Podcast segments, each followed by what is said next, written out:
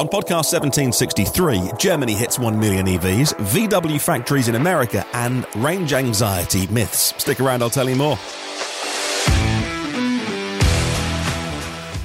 Trying a new thing so you know when to expect a show. We go live at 5 p.m. UK, that's midday Eastern. Patreon supporters get the episodes as soon as they're ready and ad free. Be like them by clicking on a link in the show notes. Well, good morning, good afternoon, or good evening, wherever you are in the world. It's EV News Daily, your trusted source of EV information for Saturday, 4th of March. Happy weekend. My name is Martin Lee, and I go through every EV story so you don't have to.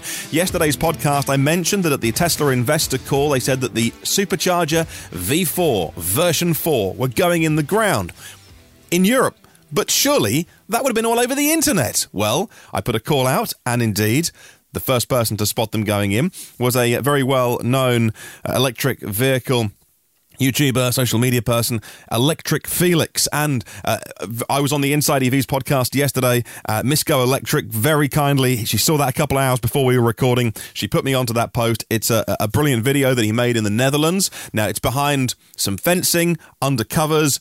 Uh, but these units, the V4 superchargers, are a lot taller. I'd say the guys working on them um, looked like sort of reasonably tall guys, maybe six foot, couple of meters tall, and, and they were towering, I would say, another few centimeters above their heads. So these units are much bigger than what you think of a Tesla supercharger. That therefore, the cables don't get routed on the inside. They go around the outside. Still very, very. I think the cable routing of Tesla's superchargers is the best ever because they needed to make them just to charge Teslas, and their ports are all in the same place on the car.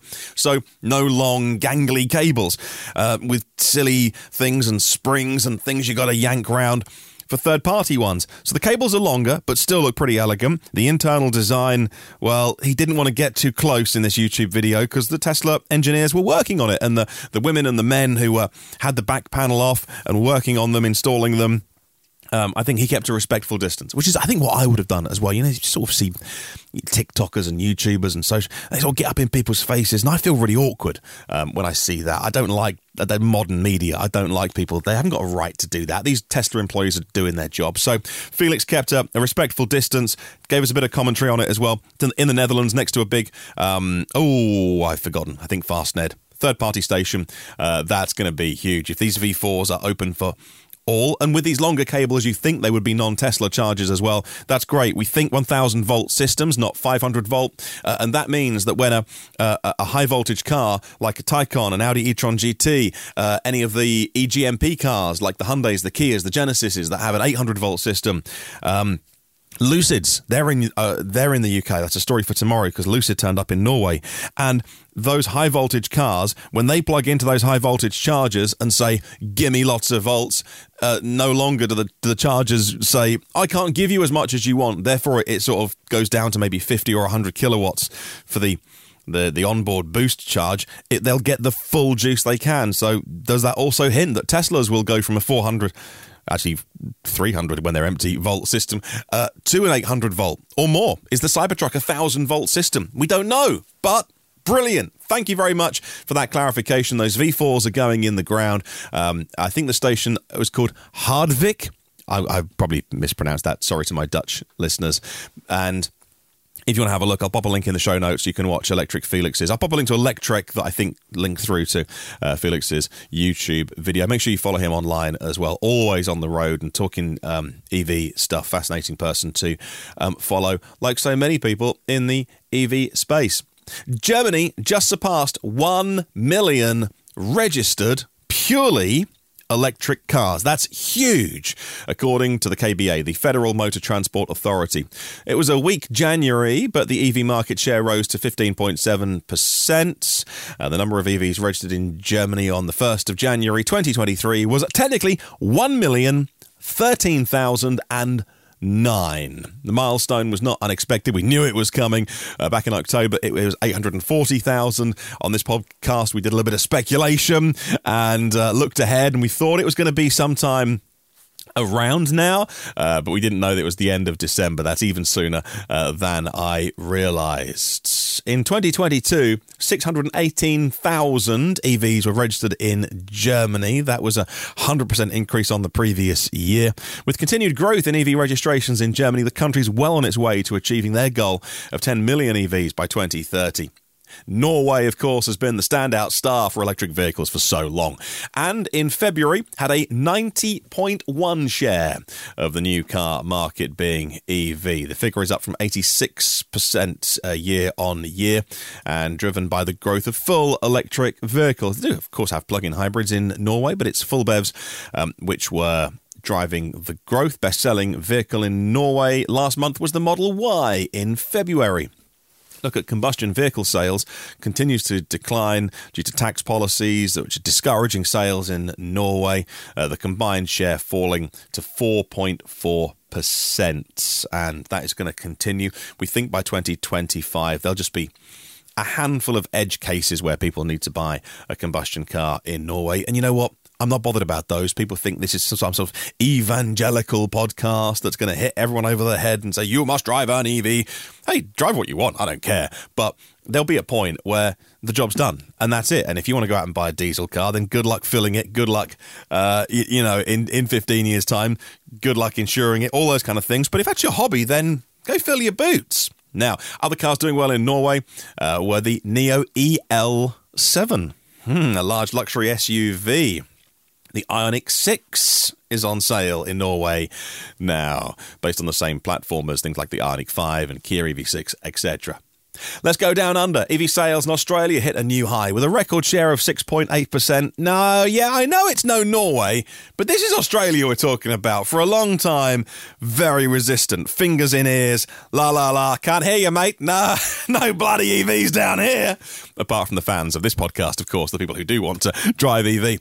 Uh, I'm talking about the policymakers and the politicians, but now a much more friendly atmosphere and environment to electric vehicles uh, politically uh, in Australia. The sales dominated by Tesla with 60% of the market. And the uh, last month in February also saw the entry of some new EV offerings like the Hyundai Ioniq 6 and a significant milestone for EV uptake across the country, demonstrating an appetite among Australians that when the vehicles arrive in the country, they tend to sell out pretty quickly. Aussies want to drive EVs. Now, in China, Tesla sold 74,500 China made electric vehicles inside China last month in February, according to the China Passenger Car Association, a big increase on the previous year uh, when it was 4,500. Of course, year on year, you always get into um, uh, the situation where you've got to remember what was the factory doing a year ago? Uh, were there any kind of lockdowns? Were there supply chain issues? The Model Y was the most popular vehicle the Chinese Tesla fans were buying, with 40,000 units sold. Uh, Model 3, 33,000. Tesla sales in China have been increasing steadily since they began production in 2019. They have up months and down months. Uh, but generally, the trajectory there is uh, really impressive. And their big competitor, BYD, announcing a big rise in their EV sales as well. If you look at last year as a whole in 2022, BYD sales increased 120%, uh, selling uh, 600,000 units in 2022. Of course, a different market to Tesla, some cheaper cars on BYD's roster, but uh, they are continuing to expand their product line, offering a range of EVs from small city cars to buses and heavy duty trucks as well, expanding their global presence, opening new facilities in Europe and South America as well. Volkswagen considering plans for new factories in North America. Yesterday morning, I saw the news reported that VW Supervisory Board was set to meet yesterday on Friday to discuss plans for two new factories in North America, according to two sources familiar with the matter. One factory production one factory, battery cells. And when the board was expected to approve a site for the Scout brand in the US, discussions around the Gigafactory for cells was open ended. Reviving the Scout brand is a big part of the VW goal uh, for their 10% market share in the US. They've been searching for a site to build battery cells, meanwhile. Uh, in North America, Canada's been considered as a very logical option because of raw material access. Then later in the day, yesterday, VW did confirm they will, they announced, construct a new assembly plant in Blythewood, Blythewood, South Carolina, for their Scout brand, Scout Motors. The $2 billion facility will build pickup pickups, all electric pickups and SUVs beginning in 2026. 4,000 jobs coming to the area and an annual run rate of 200,000 vehicles exclusively for the Scout brand. This is going to be huge news over coming years when the rest of the world catches up with this news. The Scout Motors brand um, coming back because of VW building out their management teams in the US for an increased market share. The brand will use a new EV platform designed by the parent company in Germany. Volkswagen Group has taken great pains to keep the Scout Motors brand separate from its existing VW of America corporate structure so that VW and Audi dealers um, can do their thing and Scout vehicles will be retailed, I think, differently. VW expected to announce the details of a battery plant as well. We think Canada is very likely. A large impact on their operations in one of their big markets as well. The automaker has long term plans to integrate their battery manufacturing globally through their battery company, their in house battery company. A reminder that's called Power Co. The new facilities offer huge potential, according to the finance chief of VW, and the move comes after Joe Biden's uh, $400 billion clean energy incentive plan, which made the EV market way more attractive to build vehicles and cells in the US, in North America, or countries with a free trade agreement. Coming up on the podcast soon, we'll talk about Ford tripling production and why US Transportation Secretary Pete Buttigieg showed up in Kentucky. Those stories and more on the way. By the way, if you want to remove the ads from this podcast, you too can be like all of the Patreon supporters. And if you like supporting podcasts and the work that we do on this kind of thing, uh, you can do that via the Patreon page. No pressure. This podcast will always be free. But if you do, uh, five, ten dollars a month, many people pay more. Um, you can remove the ads, get your own exclusive ad-free feed and you can do that by clicking on the link in the show notes. Back in a sec. Rightio, then let's talk Rivian announcing the R1S, the SUV with a max pack battery, 390 miles of range, all wheel drive, dual motor, released this autumn, or sorry, the fall, I should say, isn't it? It's an American company. A significant improvement over the current um, version of the R1S, which can do 321 miles, the 390 miles coming from the max pack battery. Very impressive performance, 3.5 seconds, 0 to 60 in what is a very big SUV, although maybe not by American standards, is big by my standards. Uh, it will be positioned in the upper end of the range, of course, starting at least $90,000, if not more. And I think the R1S is what I would have. I don't need a truck. There's no trucks here anyway. Uh, but that would be so cool to have an R1S with 400 miles of range, all wheel drive. Holy bazookas! Let's hope I win the lottery. Now, Ford is tripling production of the F 150 this year, and despite the recent production pause caused by that battery issue that briefly stopped production, they fixed it now and will resume on March 13th, making the F 150 Lightning. Ford hopes to build 150 thousand lightnings annually by the end of next year. No, by the end of this year, sorry. Additionally, uh, the production of other popular models, including the Mustang Mach E and the E Transit, will also be ramped up uh, to meet high demand. The plans come as no surprise. Ford aims to sell as many vehicles as possible this year, like all car makers. And the company's increasing their production of the Mach E by 67%, uh, taking an annual manufacturing rate to 210,000 vehicles a year by the end of the year, adding more workers to their Kansas City assembly plant where the transit van uh, and the, the electric transit is made. Ford didn't announce specific plans to increase production of the other popular models in the brand, so really focusing there on their electric offerings. US Transportation Secretary Pete Buttigieg visited the Blue Oval SK plant in Kentucky yesterday to underscore the significance of EV manufacturing jobs. That plant is a joint venture between Ford and SK On, and they'll begin production in 2025. 5,000 new well paid jobs um, in that facility and right in the middle of the country, positioning Kentucky ahead of others in the global race for high tech jobs.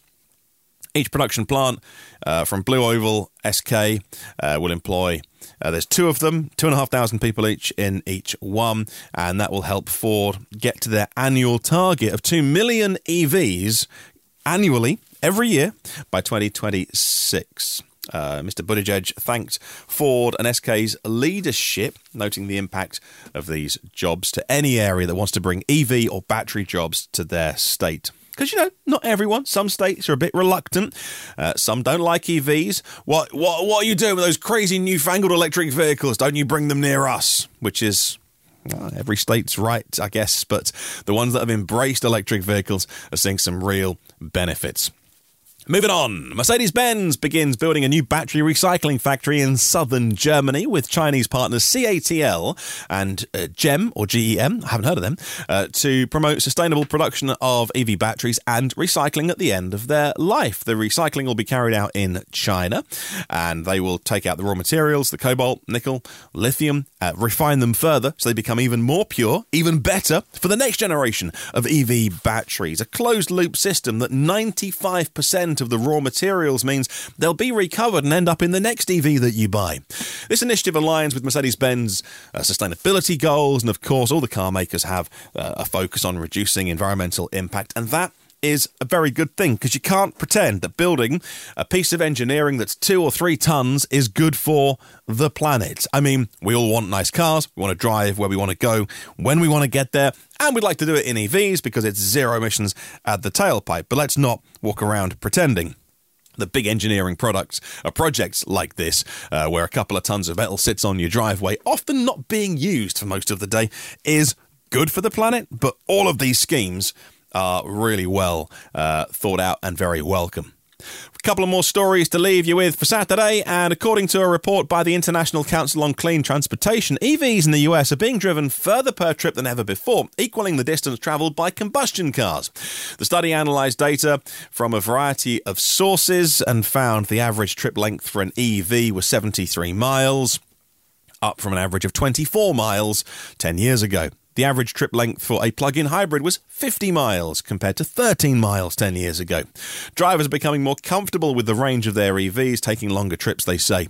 The study found the public charging infrastructure playing a crucial role in enabling longer EV trips, the number of public charging stations in the US growing significantly in recent years. So, uh, closing that gap between people saying, well, I'd have an EV, but I like to go long distances, uh, pretty much the average, the average distance driven by combustion and EV, pure EV, uh, which is 73 miles on average. I'm not saying some people don't want to do a thousand miles a day towing a horse box with their 10 kids in the back, not in the horse box in the car, you know what I mean. Um, there's edge cases, and that's fine. And those people will often turn up on, you know, Facebook saying, "Oh, EVs are never going to work because I can't drive a thousand miles towing a horse box with my kids in the back." Although these people probably would put their ten kids in the horse box. Uh, they uh, leave them, leave them to diesel. Leave them. Don't argue with them. These people just want to fight on the internet. Leave them. For the rest of us, we're loving our EVs. And finally, a phrase I never use. You may not notice, but I never use the phrase range anxiety, and I never have because I hate it. Because you know what? If you don't put petrol in your car, it breaks down. And so people go, oh, well, EVs will never work because electricity runs out. No, Sherlock. Because you know what? Petrol runs out as well. So I never use the phrase. What do we call it? Petrol anxiety. Oh, you bought yourself a new diesel. Oh, you got diesel anxiety. Oh, have you? Oh, what if it runs out of diesel? So that's I never use that phrase. No, no, no one ever notices what they don't notice. But think, oh, okay. Oh, I haven't heard him mention that because it's it's a common thing in the EV world to use that phrase.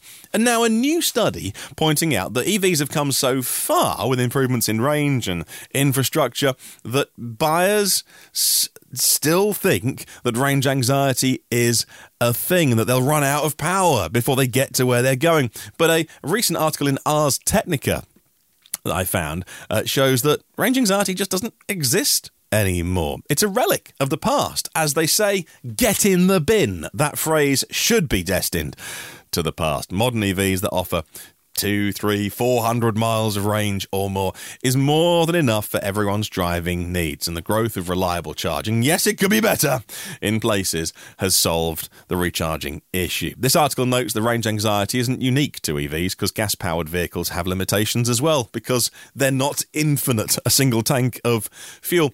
But over the last hundred years, We've been mentally trained to become accustomed to refueling at gas stations, and it just takes a little while to retrain our brains and go, oh, I need to refill an EV at some point.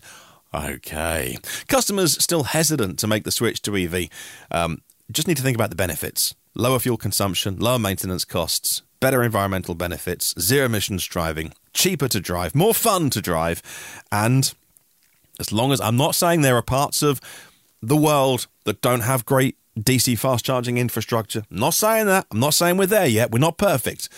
But that phrase, according to Ars Technica, is one that can officially get in the bin. And that's your podcast. Thanks to our premium partners, Phil Roberts, Porsche of the Village in Cincinnati, Audi of Cincinnati East, Volvo Cars of Cincinnati East, National Car Charging on the US mainland, and Aloha Charge in Hawaii. Derek Riley from the EV Review. Messed that one up. Derek Riley from the EV Review Ireland YouTube channel. Octopus Electroverse. They do global public charging and make it simple with one app and one map. And LeasePlan Electric Moments, providing all the tools and guidance EV drivers need. Have a good one, see you tomorrow. And remember, there is no such thing as a self charging hybrid.